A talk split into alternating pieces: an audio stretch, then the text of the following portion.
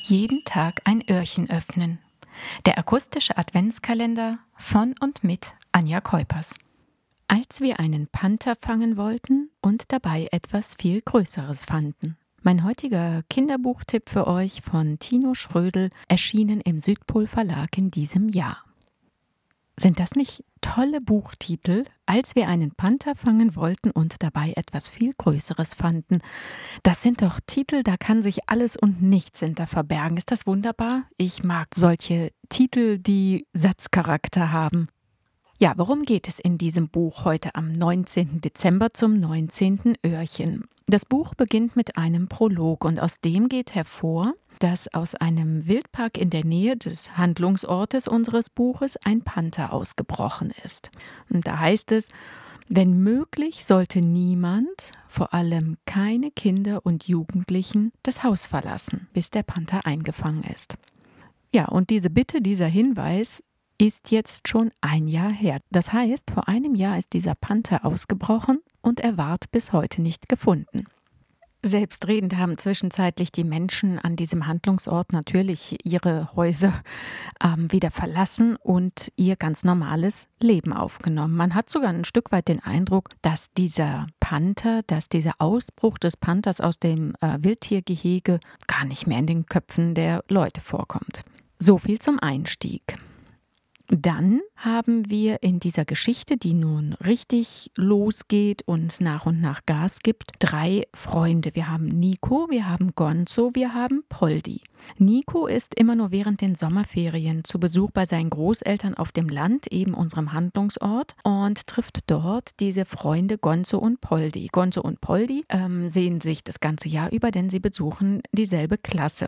Und trotzdem, obwohl Nico eben nur einmal im Jahr bei den beiden sein kann, ist es, als wäre er nie fort gewesen. Ein freundschaftliches Trio, das immer zusammenhält.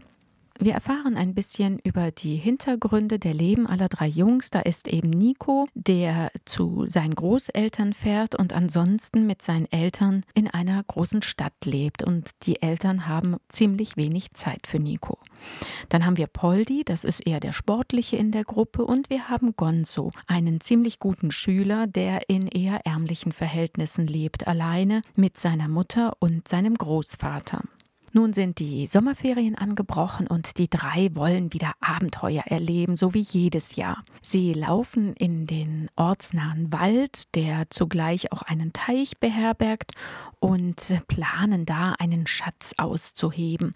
Sind also Tag ein, Tag aus damit beschäftigt, irgendwelche Apparaturen zu kreieren, die es äh, den dreien möglich macht, auch Schweres aus dem vom Teichboden zu heben. Sie fahren mit dem Kanu raus auf den Teich Teich und haben einfach nur Spaß. Also wie ein, ein schöner, bunter, abenteuerlicher Jungenroman.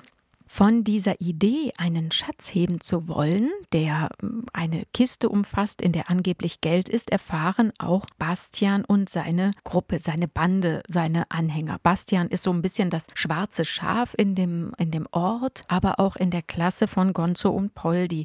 Die können also überhaupt nicht gut miteinander. Und Bastian und seine Bande verfolgen also Nico, Gonzo und Poldi bei all ihren Vorhaben. All das, was die Leserinnen und Leser zuvor im Prolog erfahren haben über den Panther, scheint zunächst überhaupt keine Rolle zu spielen. Wir haben die drei Jungen, wir haben diese Bande, die hinter den drei Jungen her ist, und wir haben einen Sommer voll mit gutem Wetter, voll mit guten Ideen, voll mit Abenteuer. Und dann trifft Nico auf den Panther.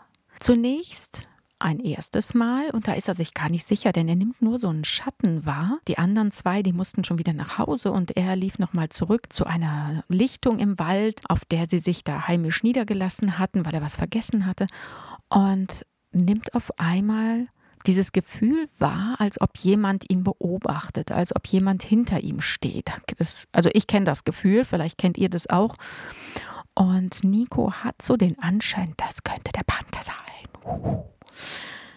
Nun, er kann es nicht beweisen. Seine besten Freunde, die naja, glauben ihm, aber glauben ihm auch auf der anderen Seite wieder nicht und vermuten, dass er vielleicht einfach nur übernächtigt war oder ähm, sich vielleicht ein Eichhörnchen komisch bewegt hat und einen Schatten auf dem Boden hinterlassen hat, der einem Panther gleich war. Man weiß es nicht.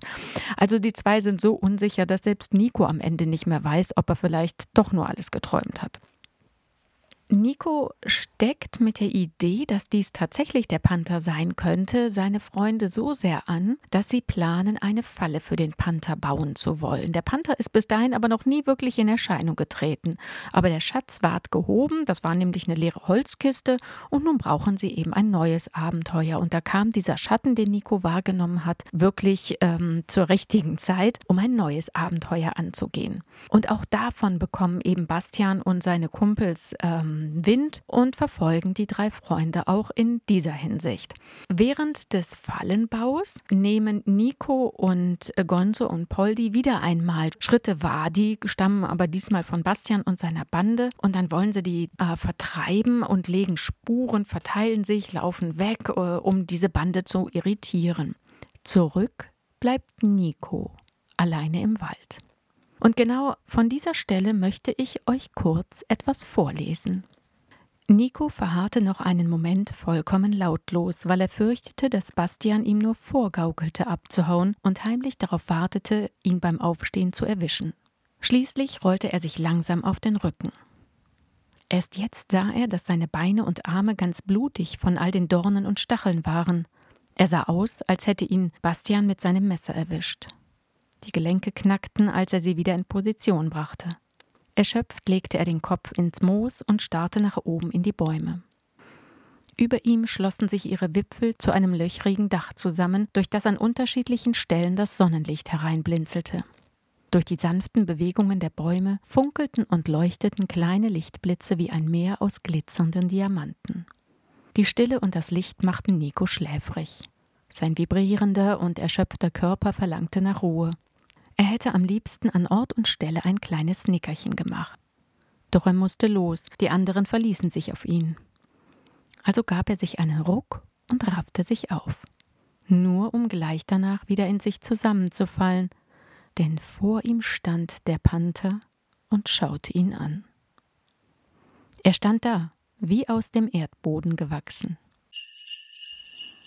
Nico hatte das Gefühl, dass plötzlich alle Geräusche im Wald erstarben, dass alle Vögel mit einem Mal schwiegen, als würde der Wald die Luft anhalten, mit dem Atmen aufhören und auf ihn herabschauen. Äußerlich blieb Nico ruhig und schaute zurück. In ihm drin überschlugen sich die Gedanken. Wird mich fressen, sagte er sich immer wieder, ganz sicher.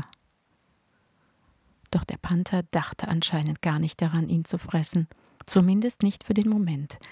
Er stand in etwa fünf Metern unter einem Baum und beobachtete ihn aufmerksam. Es war ein ziemlich großes Tier, jedenfalls nach Nikos Einschätzung. Obwohl es ihm hier eindeutig an Vergleichsmöglichkeiten mangelte. Es sah eindrucksvoll aus, ehrfurchtgebietend, gleichzeitig aber müde und, so schien es Nico zumindest, geschwächt. Seine Seiten waren eingefallen und der Panther atmete schnell und flach, als wäre er ebenfalls gerannt. Gleichzeitig blickten seine kupferfarbenen Augen wach und aufmerksam. Nico hatte nicht die geringste Ahnung, was als nächstes passieren würde. Sollte er einfach die Augen schließen? Dazu konnte er sich aber nicht überwinden. Stattdessen starrte er nur zurück, zu erschrocken, um irgendetwas zu unternehmen. Ich brauche einen Speer, einen Ast, einen, einen Stein, irgendeine Waffe, um mich zu verteidigen, dachte er. Doch es war, als ob sein Äußeres nicht auf sein Inneres hören wollte. Er war wie gelähmt. Und so schauten sich beide nur reglos an, der Junge und der Panther, für mindestens eine Minute, die Nico wie ein ganzes Leben vorkam. Dann reckte der Panther seinen mächtigen Schädel empor er schien etwas zu wittern. Mehrfach hob und senkte er den Kopf und öffnete dann das Maul, in dem Nico nun große gelbe Zähne sehen konnte. Es war, als ob die Katze selber nicht so recht wusste, was sie tun sollte. So schüttelte sie schließlich unwillig den Kopf und kam einen Schritt auf Nico zu.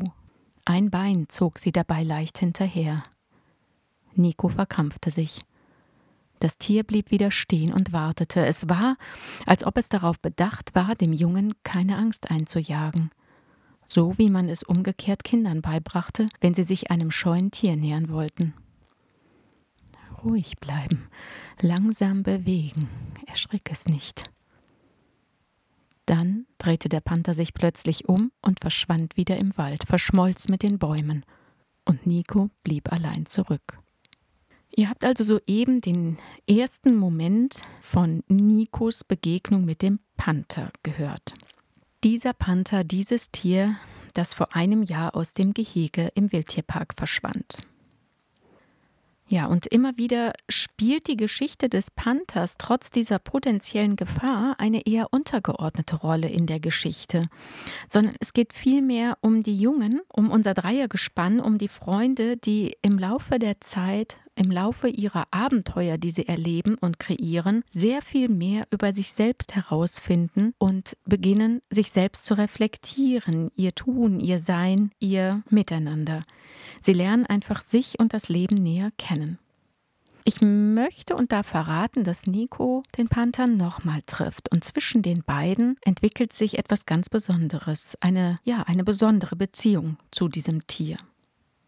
Das Buch ist sprachlich sehr ansprechend und extremst kurzweilig geschrieben, sehr gelungen und somit mein heutiger Buchtipp für euch. Eine Geschichte über einen Panther, der zwar existiert, der aber viel mehr in jedem unserer einzelnen Handlungsteilnehmer steckt. Eine Geschichte über ungeahnte Stärken, eine Geschichte über einen Sommer, den so schnell niemand mehr vergisst als wir einen Panther fangen wollten und dabei etwas viel Größeres fanden von Tino Schrödel, erschienen im Südpol Verlag. Heute, am 19. Dezember, notiert ihr euch bitte den Buchstaben C. Bis morgen. Tschüssi.